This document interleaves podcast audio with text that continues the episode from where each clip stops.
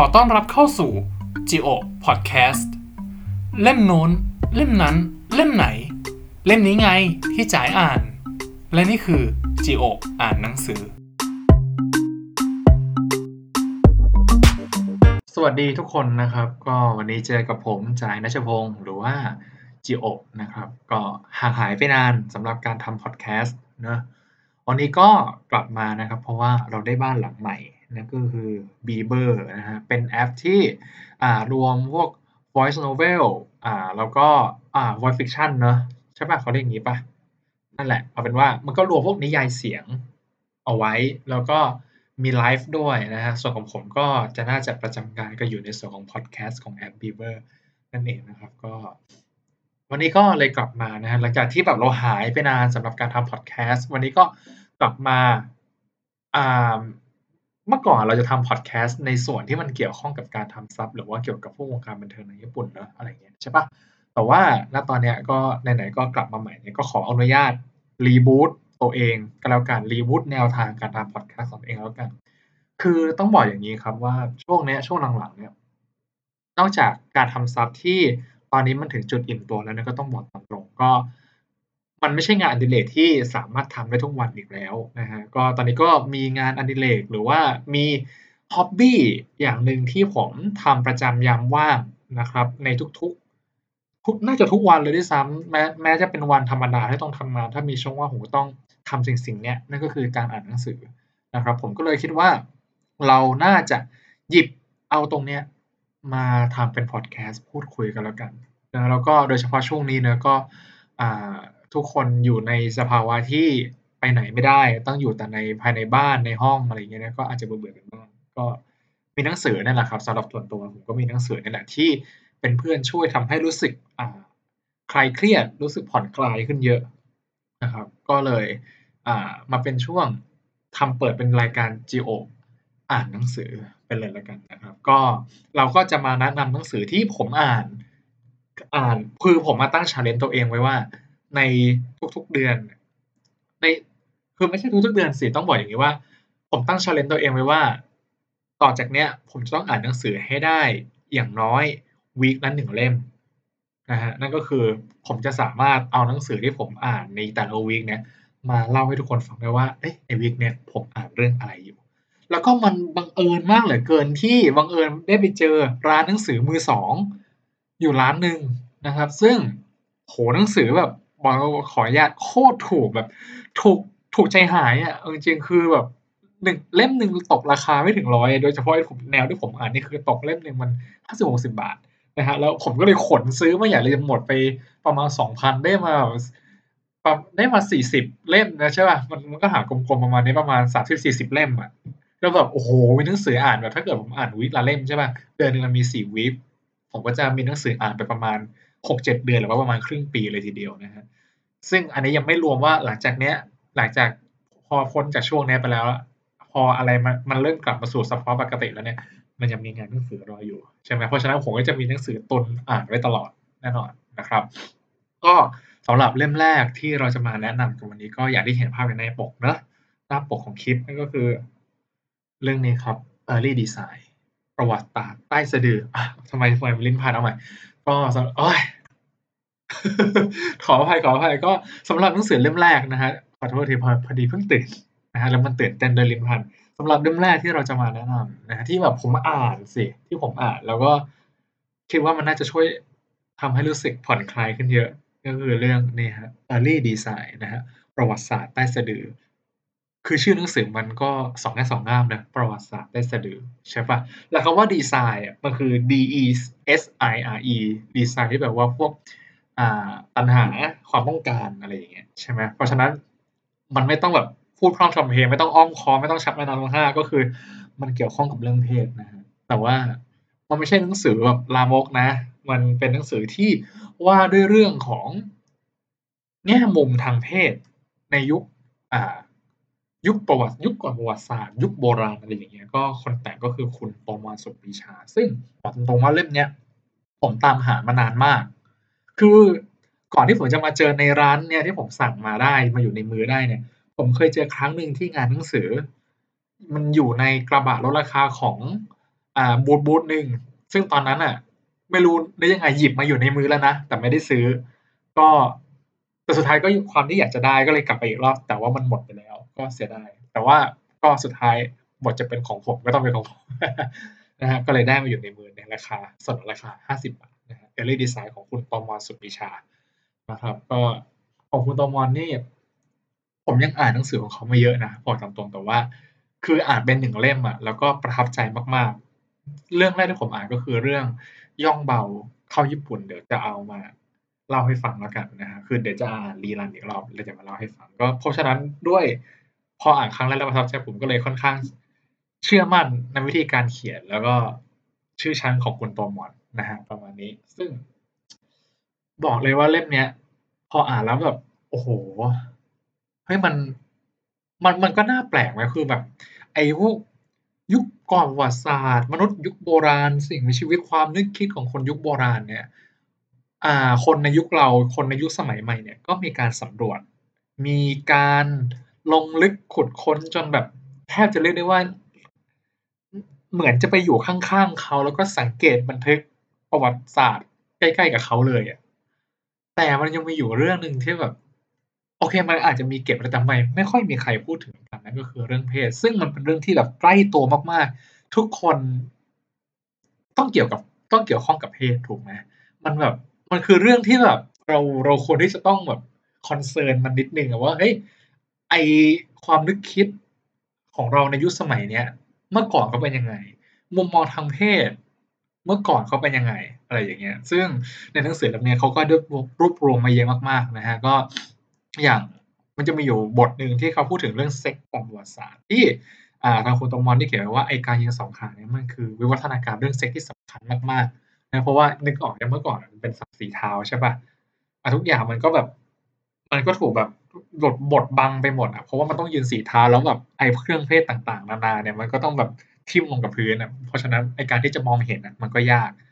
แต่พอสิ่งมีชีวิตโดยเฉพาะมนุษย์เราเนี่ยวิวัฒนาการกลายเป็นสัตว์สองเท้านะฮะมันก็เริ่มเผยความโดดเด่นของอวัยวะเพศขึ้นมา อย่างของผู้หญิงเนี่ยก็อาจจะซุกซ่อนเข้าไปข้างในนะฮะแต่ว่าของผู้ชายเนี่ยมันขยายใหญ่ขึ้น ใช่ไหมแล้วก็มันพอด้วยความที่แบบมันมันอย่างเงี้ยมันก็เกี่ยวข้องกับอ่าการทฤษฎีการคัดเลือกทางเพศ หรือว่า sexual selection ซึ่งเป็นทฤษฎีเสริมของทฤษฎีธรรมชาติคัดสรรหรือว่า natural selection ที่ชาร์ลส์ดาร์วินเป็นคนคิดนะฮะซึ่งถึงแม้ว่าพอเรามายืนสองขาเงี้ยมันแบบขนก็หายอะไรอย่างเงี้ยมันเสี่ยงต่อการสูญพันธุ์มาก ๆ เพราะว่าเครื่องกำบังตัวอย่างขนเนี่ยมันหดสั้น มันหลุดล่อนหายไปหมดแล้ว แล้วมันดันไปกระจุกอยู่แค่จุดบางจุดแค่นั้นเอง ซึ่งผมไม่ต้องบอกนะว่าเป็นจุดไหน เราไม่นับผม เราไม่นับอะไรอย่างเงี้ยนะมันมันคือจุดใต้สะดือนั่นเองนะฮะซึ่ง ถึงแม้ว่าการที่วิวัฒนาการเป็นอย่างนี้มันจะเสี่ยงต่อการสูญพันธุ์แต่ว่า พอไอ้ตรงนั้นอะ มันมีขนมันมียุบยับยุบยับไปกระจุกอยู่แค่ที่เดียว มันก็เลยกลายเป็นจุดเด่นเป็นที่ดึงดูดสายตาทำให้ กลายเป็นตัวกระตุ้นทำให้คนสนใจในเรื่อง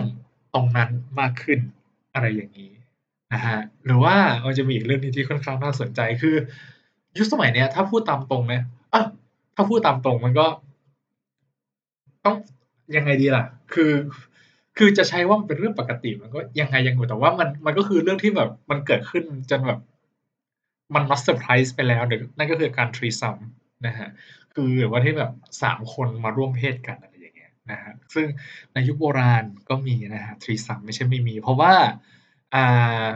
มีการขุดพบหลุมศพที่ว่าในหลุมศพเดียวกันนั้นอะมีศพอยู่สามร่างนะฮะซึ่งร่างซ้ายเนี่ย เอามือจับเป้าคนตรงกลาง แล้วก็ร่างตรงกลางเบือนหน้าหนีร่างซ้าย แต่ว่าขยับตัว ไปใกล้ชิดกับร่างทางขวามากกว่า แต่แต่แต่แต่ร่างทางขวา ถึงแม้ว่าจะตัวจะแนบชิดกับร่างตรงกลางก็จริงนะฮะแต่ว่าร่างทางขวาก็เบือนหน้าหนีทั้งสองร่างอะมันมันมันสื่อความได้ยังไงบ้าง มันอาจจะเป็นวิธีกรรม มันอาจจะเกี่ยวข้องอะไรสักอย่างอะ คือคือมีทฤษฎีบางทฤษฎีบอกว่าทางทางทางซ้ายสุดอะ อาจจะเป็นแบบหมอตำแยอะไรเงี้ยที่แบบมาทำคลอดหรือว่ามาทำอะไรที่แบบจะต้องไปสัมผัสกันอ่าช่วงอวัยวะทางใต้สะดืออะไรอย่างเงี้ยแล้วก็ที่อ่าล่างขวาสุดเบือนหน้าหนี หรือว่าล่างซักล่างตรงกลางก็เบือนหน้าหนีเหมือนกัน อาจจะเป็นเพราะว่าแบบมันอาจจะเจ็บจนไม่กล้ามองอะไรอย่างงี้ หรือบางทฤษฎีก็บอกว่ามันคือรักสามเศร้า เพราะว่าเหมือนแบบทางล่างซ้ายสุดที่ เอามือมาจับตรงอวัยวะเพศของล่างกลาง มันก็สื่อถึงว่าความผูกพันทางเพศความลึกซึ้งที่แบบมากกว่าแค่แบบเพื่อนกันอะไรอย่างงี้ หรืออะไรอย่างเงี้ยแล้วก็พอพอล่างขวารู้เรื่องเข้าก็ทำใจไม่ได้ก็เลยแบบเบือนหน้าหนีเพื่อที่จะไม่ได้มองภาพบาดหูบาดตาของตัวเอง ซึ่งล่าตรงกลางที่เบือนหน้าหนีก็ ก็มีทฤษฎีบอกว่าเขาไม่ได้สนใจล่างทางซ้าย แต่ว่าที่ต้องยอมให้โดนกระทำอาจจะเป็นเพราะจำใจอะไรบางอย่าง อะไรประมาณนี้นะครับแล้วก็ยังมีอีกอันหนึ่งนะครับที่น่าสนใจแล้วก็โอ้คือสมัยนี้เราเรารู้จักปลัดขิกกันเนาะใช่เปล่าทุกคนรู้จักปลัดขิก ซึ่งเมื่อก่อนหรือว่า เมื่อก่อนมันก็มีแบบ dildo เหมือนกันมันก็มีประประวัติปลัดขิกหรือว่า dildo ยุคโบราณเหมือนกันนะครับแล้วก็พูดถึงเซ็กทอยนะก็ถ้าพูดถึงเซ็กทอยยุคตอนเนี้ยคงไม่ต้องบอกนะว่าเราจะนึกถึงอะไรยังไงใช่ไหมแต่ว่า เมื่อก่อนก็มีเหมือนกัน เพราะว่า มันมีการขุดพบแท่งยาวๆนะครับยาวประมาณอวัยวะเพศชายของจริงเนี่ยขนาดพอดีมือด้วยนะ มีช่องตรงโคนเพื่อให้จับถนัดมือนะครับซึ่งมันมีมาตั้งแต่ยุคหินเก่าแล้วด้วยซ้ำนะครับซึ่งถึงแม้ว่าจะมีคนพยายามตีความไปว่า มันคือลูกศรหรือว่าปลายหอกอะไรก็ตาม แต่ว่าสุดท้ายหลาย ๆ องค์ความคิด ก็มองว่ามันก็คือลึงหรือว่า dildo ยุคก่อนประวัติศาสตร์นั่นเองนะครับซึ่งนอกจากอ่าลึงยุคก่อนประวัติศาสตร์แล้วเนี่ยเขายังค้นพบอีกอย่างหนึ่งก็คือ หินแกะสลัก Grimaldi นะครับที่พบในอิตาลีหินแกะสลัก Grimaldi คืออะไร มันก็คือหินแกะสลักที่มีรูปร่างคล้ายคน แต่ว่าไม่มีหัวนะ แต่ว่าตรงมีแบบหน้าอกหน้าใจเนี่ยแบบเหมือนผู้หญิงมาก แล้วก็ตรงบริเวณอวัยวะเพศอย่างเงี้ยก็มี2มือมากุม ในอุ้งมือเป็นถุงอัณฑะเหนืออัณฑะขึ้นไปเป็นองคชาตแต่ไม่เห็นส่วนหัว ก็เลยแบบ Shadow นี่ผู้หญิง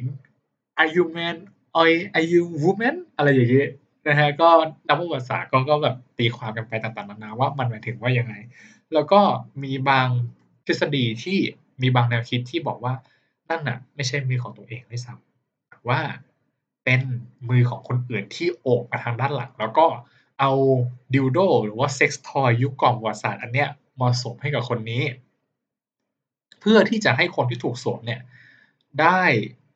ขอใช้คำนี้แล้วกันได้บำเรออารมณ์ตัวเองนะครับอ่าแล้วพอพูดถึง dildo ยุคก่อนประวัติศาสตร์ใช่ไหมมันก็ต้องมีคนที่บูชา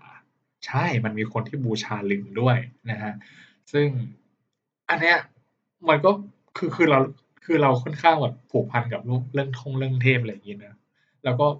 มันมีทุกหนแห่งหละไอ้เรื่องเทพเนี่ยก็อย่างของที่ทางฝั่งโลกตะวันตกเขาก็มีเหมือนกันเทพ Osiris เนาะก็มีตำนานบอกว่า เมื่อก่อนเนี่ยเทพ Osiris เนี่ย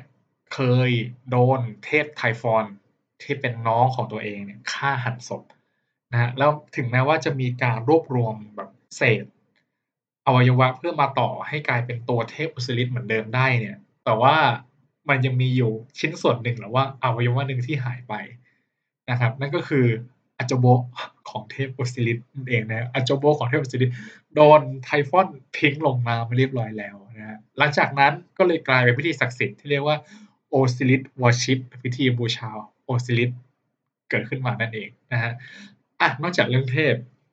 มาที่ใกล้ตัวขึ้นมาอีกหน่อยก็คือนักบุญ นะครับก็เมื่อก่อนเนี้ยก็จะมีแบบ อ่าพิธีหรือว่าแบบ อ่า trend ใช้คำว่า trend แล้วกัน trend ในการดื่มน้ำผสมเศษไม้จากรูปปั้นนักบุญคนหนึ่งเพื่อให้มีลูกนะเขามีเขาก็มีความเชื่อว่า ถ้าได้ดื่มน้ำผสมเศษไม้จากรูปปั้นนักบุญของคนคนเนี้ยก็จะทำให้แบบมีลูก อยากมีลูกก็จะได้เลี้ยงลูกสมใจปรารถนาเหมือนกันนะครับ แล้วก็พูดถึงเพศเนี่ยนอกจากเพศชายเพศหญิงแล้ว ใช่ปล่ามันก็ยังมีแบบ genderless ใช่ปล่าหรือแบบมันระบุเพศไม่ได้ใช่ปล่าเพราะว่าแบบเนาะนึกอออกไหมแบบมันเป็นเรื่องกอนประวัติศาสตร์อะบางทีแบบอะไรหลายอย่างมันก็แบบบุบสลายย่อยหายไปหมดแล้วใช่เปล่ามันก็แบบระบุเพศไม่ได้ เพราะฉะนั้นมันก็จะมีแบบบางเรื่องที่น่าสนใจเกี่ยวกับเรื่องแบบที่ระบุเพศไม่ได้แต่มันน่าสนใจก็คือเรื่อง Earthsea Earthsea คืออะไร Earthsea คือซากศพที่ไม่เน่าเปื่อย ที่ถูกตกอยู่ใต้ชั้นน้ำแข็งนะครับอายุประมาณ 5,000 ปีขึ้นไปแล้วนะครับมีสัดส่วนคล้ายผู้หญิง แต่ว่าหน้าอกแบนราบคือถ้าเป็นผู้หญิงเนี่ยก็ควรที่จะแบบบู้มๆหน่อยอะไรอย่างงี้ใช่เปล่าก็ควรที่แบบต้องมีเนินปทุมฐานอะไรอย่างงี้อะฮะสัดส่วนคล้ายผู้หญิงแต่ว่ามีถุงอัณฑะนะครับถุงอัณฑะมีก็จริง แต่ว่าอาโจโบอะหายไป คนก็เลยเฮ้ยตกลงนี่มันเพศไหนกันแน่วะระบุไม่ได้ แต่ว่าพอแบบ อ่า วิเคราะห์ไปวิเคราะห์มาถึงได้รู้ทีหลังว่าอาโจโบของ Earthsea เนี่ยไม่ได้หาย เพียงแต่ว่าด้วยความที่มันถูกกลบใต้ชั้นน้ำแข็งเลยพออะไรที่แบบนึกออกเปล่าพอเราเจอความหนาวเย็นมากๆ เราก็จะห่อตัวอะไรหลายๆอย่างก็จะหดอะไรเงี้ยอาโจโบเหมือนกันครับมันก็หด มันก็เลยเหลืออันเล็กจิ๋วมากๆอะฮะมันก็เลยกลายเป็นแบบ อะกลายเป็นตอนแรกก็เลยหาย กลายเป็นหาไม่เจอไปนะครับแล้วก็พอมารู้ทีหลังว่าอาเป็นผู้ชายนะครับก็จะมีแบบผู้หญิงบางกลุ่มนะครับอกว่าเกิดกระแสเกิด trend อยากมีเพศสัมพันธ์กับ Earthsea เพราะว่าเขาเชื่อว่าในถุงอัณฑะนั้นน่ะ มันยังมีอัณฑะอยู่ แล้วนึกออกเปล่าถ้าแบบ เราได้แบบสะบึมสะบั้มกับมนุษย์ยุคโบราณมันจะเป็นอะไรที่แบบว้าวซ่าขนาดไหนเลยหรือเปล่ามันมันก็จะมีอะไรอย่างงี้แต่ว่าโชคดีที่แบบเรื่องนี้ไม่เกิดขึ้นนะครับ หรือว่าบางทีก็แบบโดนมองว่าเป็นเกย์ไปแล้วด้วยซ้ำนะเพราะว่าแบบไม่รู้เพราะว่ามีนิตยสารเล่มหนึ่งอะเอาเอาข่าวเรื่อง Earthsea เนี่ยไปลงแล้วก็บอกว่า Earthsea อะเป็นเกย์แต่ว่าสุดท้ายก็ทฤษฎีนี้ก็ล้มไปเพราะว่าไม่มีหลักฐานชัดเจนนะครับ แล้วก็อันนี้ไม่มีเพศแล้วใช่ไหมอันนี้คือแบบข้ามเพศก็มีนะครับก็คือไม่ใช่แค่แบบเพศที่3หรือประเภททางเลือกที่เพิ่งจะมาเกิดขึ้นตอนนี้นะไม่ใช่ เมื่อก่อนก็มีเหมือนกัน เป็นนักรบด้วยซ้ำเป็นนักรบที่แบบ ชายชาติอาชาไนเลยอะหรือว่าเรียกว่าอินารีนะครับเป็นนักรบชาว Sa'antir นะครับที่แบบที่แต่งตัวแล้วก็ใช้ชีวิตเฉกเช่นผู้หญิงนะครับ แล้วไอกรรมวิธีในการที่แบบจะให้เข้าถึงความเป็นผู้หญิงมากขึ้นเนี่ยเขาก็มีการดื่มปัสสาวะม้าตัวเมียถามว่าทำไมต้องดื่ม เพราะว่าในปัสสาวะม้าตัวเมียที่ตั้งท้องด้วยนะ มันจะมีฮอร์โมนบางอย่าง อันนี้ผมก็ไม่ไม่ชัวร์นะว่าแบบมันจริงหรือมันไม่จริงขนาดไหนผม ไม่ไม่ไม่คอนเฟิร์มไม่ไม่อะไรแล้วกันแต่เอาเป็นความรู้ไปเฉยๆบอกว่าเขาบอกว่าในปัสสาวะม้าตัวเมที่ตั้งท้องเนี่ยมันจะมีฮอร์โมนอยู่ชนิดหนึ่งที่ทำให้ผิวอะมันเนียนนุ่มเหมือนผู้หญิง แล้วก็ทำให้พวกงอกเอ๊ยหนวดอะไรพวกเนี้ยมันงอกได้ช้าลงหรือว่ามันยับยั้งการงอกของหนวดได้เหมือนกันนะครับอะไรประมาณนี้อะแล้วก็เรื่องของเพศชายก็ต้องมีเลยคือเมื่อกี้มันคือแบบเรื่องเพศที่แบบ ค่อนข้างเกี่ยวกับเซ็กส์ sexual ไปหมดแล้วอะอันนี้มันก็จะแบบมาที่เพาว์เวอร์แล้วนะครับเขาบอกว่า ด้วยความที่แบบเนาะอวัยวะของเพศชายอย่างที่บอกไปก่อนหน้านี้ว่าพอวิวัฒนาการเด่นมายืน2ขาเงี้ยมันก็มันก็ใหญ่ขึ้น มันก็เลยกลายเป็นสัญลักษณ์ของอำนาจนะครับ แล้วก็มันก็กลายเป็นสิ่งที่มนุษย์ใช้แสดงตัวตน และความเหนือกว่าใครในเผ่าก็คือเหมือนที่แบบพวกเรา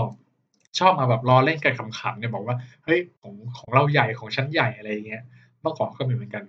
ที่แบบถ้าใครใหญ่ ก็จะถือว่าเหนือกว่าคนอื่นในเผ่า แล้วก็ยังเหนือกว่าสัตว์อื่น ๆ ด้วยซ้ำนะครับคือมันจะมีการขุดพบที่ค้นพบภาพวาดที่แบบมนุษย์ไปมีอะไรกับวัวกับกวางอะไรอย่างเงี้ยมีๆๆๆนะครับนะครับเพราะว่ามีการแบบค้นพบรูปว่าคนมีเซ็กซ์กับกวาง เพื่อเป็นการอาจจะเป็นการประกาศศักดาไงว่าเฮ้ยกูเหนือกว่านะครับก็กูจะทำอะไรกับสัตว์ชนิดอื่นจะทำอะไรกับสปีชีส์อื่นก็ได้อะไรอย่างงี้อ่าหรือว่าของผู้หญิงก็เหมือนกันนะครับก็จะมีนะรูปปั้นเทพีวีนัสที่เป็นภาพลักษณ์สะท้อนภาพสะท้อนภาพลักษณ์ของสตรี ความเป็นความเป็นใหญ่ของสตรีในยุคก่อนประวัติศาสตร์นะครับแล้วก็เป็นการตีความงามของสตรีในยุคก่อนนะคือถ้าเป็นแบบความงามในยุคนี้ก็ต้องยอมรับว่าก็ต้องแบบ เป็นแบบหุ่นดีผอมเพรียว แล้วก็แบบดูแบบ lean ๆอะไรอย่างงี้ใช่เปล่าแต่แบบเมื่อก่อนเขาก็จะเน้นแบบความอุดมสมบูรณ์น่ะมันก็ต้องแบบมีแบบเซลลูไลต์หรือว่าแบบสมบูรณ์อ้วนท้วนพอประมาณนะครับอันนั้นเขาถึงจะเรียกว่าแบบความงดงามในยุคก่อนนะครับแต่ว่าสุดท้ายด้วยวัฒนาการอะไรมันก็เลย อ่าแง่คิดหรือว่ามุมมองต่อความงามก็เลยเปลี่ยนไปนะครับหรือว่าอันนึงก็เมื่อกี้พูดถึงนักรบชายที่เป็นชนเผ่าแสนเกียร์แล้วใช่ปะที่ขามเพศอันนี้ก็ นักรบหญิงก็มีเหมือนกันนะฮะ คือในหนังสือ Histories ของ Herodotus เนี่ยเขาบอกว่านักรบหญิงชนเผ่าอเมซอนเนี่ยจะต้องตัดนมข้างซ้ายนะครับ จะต้องตัดนมข้างซ้าย เพื่ออะไรเพื่อไม่ให้เกะกะขณะยิงธนูนะฮะแล้วก็อเมซอนเนี่ยเป็นชนเผ่านักรบเนี่ยเพราะฉะนั้นก็ต้องมีการรบพุ่งประจำแล้วก็มันก็ต้องอาศัยความคล่องตัว เพราะฉะนั้นถ้าแบบ เวลาพาดสายเงี้ยแล้วแบบเวลาประทับธนูเนี่ยถ้าแบบมันมีเนินหรือว่ามีอะไรอย่างเงี้ยมา มันก็อาจจะแบบรบไม่สะดวกยิงไม่สะดวกนะฮะหรือว่าจะมีก็อีกเรื่องเล่าเรื่องเล่าคือของฮิปโปเครติสนะฮะเขาเล่าว่าเฮ้ยมันไม่จริง ไม่อย่างนั้นชนเผ่าอเมซอนจะสืบเผ่าพันธุ์ได้ยังไง เผ่าพันธุ์นี้ก็ต้องมีลูกน้องเหวยแต่ว่ามันโหดร้ายกว่านั้นนะครับเพราะว่าเขาในในเรื่องเล่าของฮิปโปเครติสเนี่ยเล่าว่าก่อนที่ นักรบหญิงชนเผ่าเมซอนเนี่ยจะไปแต่งงานออกเรือนมีลูกได้ตามปกติเนี่ย ต้องฆ่าผู้ชาย แล้วก็ถลกหนังหัว ของผู้ชายให้ได้อย่างน้อยสามคนนะเพื่อเป็นการพิสูจน์ว่าฉันพร้อมแล้วที่จะมีครอบครัว มีลูกมีหลานต่อไปนะครับวันนี้ซึ่งพอทั้งหมดทั้งมวลเนี่ยมันก็สรุปได้พอสมควรนะทั้งแบบนอกจากการประกาศสักดานอกจากการวัฒนาการทำให้แบบความคิด ของคนเรามันเริ่มมองว่าตัวเองเหนือกว่า อ่า สิ่งมีชีวิตอื่น มันก็เลยกลายเป็นแบบเรื่องการคลั่งเผ่าพันธุ์ไปในในทีนะฮะซึ่งมันมันก็ปฏิเสธไม่ได้นะคือคืออะอะมองใกล้ตัวเลยล้วกันคือ เราก็จะจะอาศัยมองว่าคนที่แบบมีความใกล้เคียงกับเรา คนที่มีความรู้สึกนึกคิดมี อ่ากายภาพหรือว่ามีแบบมีลักษณะอะไรคล้ายๆกับเราจะมองเป็นเพศเดียวกัน ซึ่งมันก็เป็นสิ่งที่เมื่อก่อนก็เกิดขึ้นเหมือนกันนะฮะก็สังคมที่ต่าง มันก็ให้ค่าความงามที่ต่างกันนะแล้วก็แบบในหนังสือซิมโพเซียมของเพลโตนะฮะก็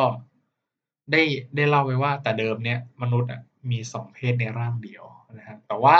ด้วยความกำเริบเสบสารเทพซุสก็เลยสั่งให้อพอลโลเนี่ยเอาสายฟ้าเนี่ยฟาดเปรี้ยงลงมา นะฮะ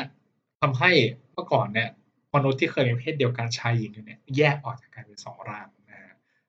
เพราะฉะนั้นในการที่จะกลับมารวมร่างกันได้ แล้วก็ต้องตามหาคู่ของตัวเองที่เจอ คือมันก็โรแมนติกอะนะเหมือนกับเพลงที่เราแต่เราก็หากันจนเจอ ก็สุดท้ายคนที่แบบจะมาอยู่กับเราได้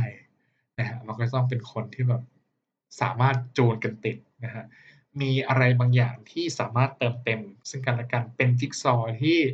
สามารถเติมเต็มซึ่งกันและกันได้นะคือในมุมมองความสวยงามมันก็มีแต่ว่าก็อย่างที่บอกไปว่ามันกลายเป็นว่า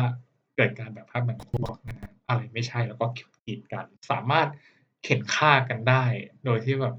ก็ปฏิเสธไม่ได้ เพราะว่าประวัติศาสตร์ที่ผ่านมาก็แสดงให้เห็นเราชัดเจนแล้วว่า อ่าเผ่าพันธุ์ต่างๆ มีการเข็นฆ่ากันมากน้อยขนาด นะฮะถึงแม้ว่าเรื่องเพศจะเป็นเรื่องสวยงามมากก็ตามนะครับ เพราะฉะนั้นก็ขอสรุปด้วยคำโปรยบนปกหลังของหนังสือเล่มนี้แล้วกันนะครับ เป็นคำพูดของออสการ์ไวนะครับถือว่าเป็นกวีชาวไอริชคนหนึ่งนะครับ ได้เขียนเอาไว้ว่า everything in the world is about sex except sex sex is about power ทุกสิ่งทุกอย่างบนโลกใบนี้ ล้วนเกี่ยวข้องกับเซ็กยกเว้นเซ็กเอง เพราะว่าเซ็กนั้น คือเรื่องที่เกี่ยวข้องกับพลังอำนาจนะครับ ก็นี่คือหนังสือเล่มแรกที่เอาไว้อ่านในช่วงที่แบบไปไหนไม่ได้ แล้วก็แนะนำนะฮะถ้าแบบใครที่แบบสนใจชอบประวัติศาสตร์อยู่แล้ว เป็นทุนอยู่แล้วนะฮะก็คือคือก็มันก็มีอย่างอื่นที่แบบคนแบบสำรวจแล้วก็พูดถึงกันเยอะแล้ว แต่ว่ากลายเป็นว่าเรื่องเพศเนี่ย คนแทบจะไม่พูดถึงกันเลย เพราะฉะนั้นถ้าใครมีโอกาสนะฮะก็แนะนำให้ซื้อมาอ่าน แล้วก็บอกเลยว่าประเทืองปัญญามากๆนะฮะคือเรื่องเซ็กมันไม่ใช่มุมมองที่จะพูดถึงในแบบทะลึ่งตึงตังอย่างเดียวนะครับมันยังพูดถึงในแง่ แง่การตีความแนวคิด การตีความลักษณะสังคมอะไรอย่างนี้ได้ด้วยนะฮะแล้วก็ทำให้เราแบบรู้ต้นสายไปเห็นว่าเฮ้ยไอ้ที่เราเป็นอย่างเงี้ยเมื่อก่อนเขาเป็นยังไงแล้วมันมีลำดับขั้นตอนในการวิวัฒนาการในการเปลี่ยนแปลงยังไงบ้าง นะครับ เพราะฉะนั้นก็แนะนำนะครับ ถ้าใครมีเวลามีโอกาสเจอลองหามาอ่านดูนะครับ เรื่อง Early Design ประวัติศาสตร์ใต้สะดือนะครับ ของคุณตอมอสุขวิชา ติดตามรับฟัง Geo Podcast ได้ทางแอป Bieber SoundCloud และ Spotify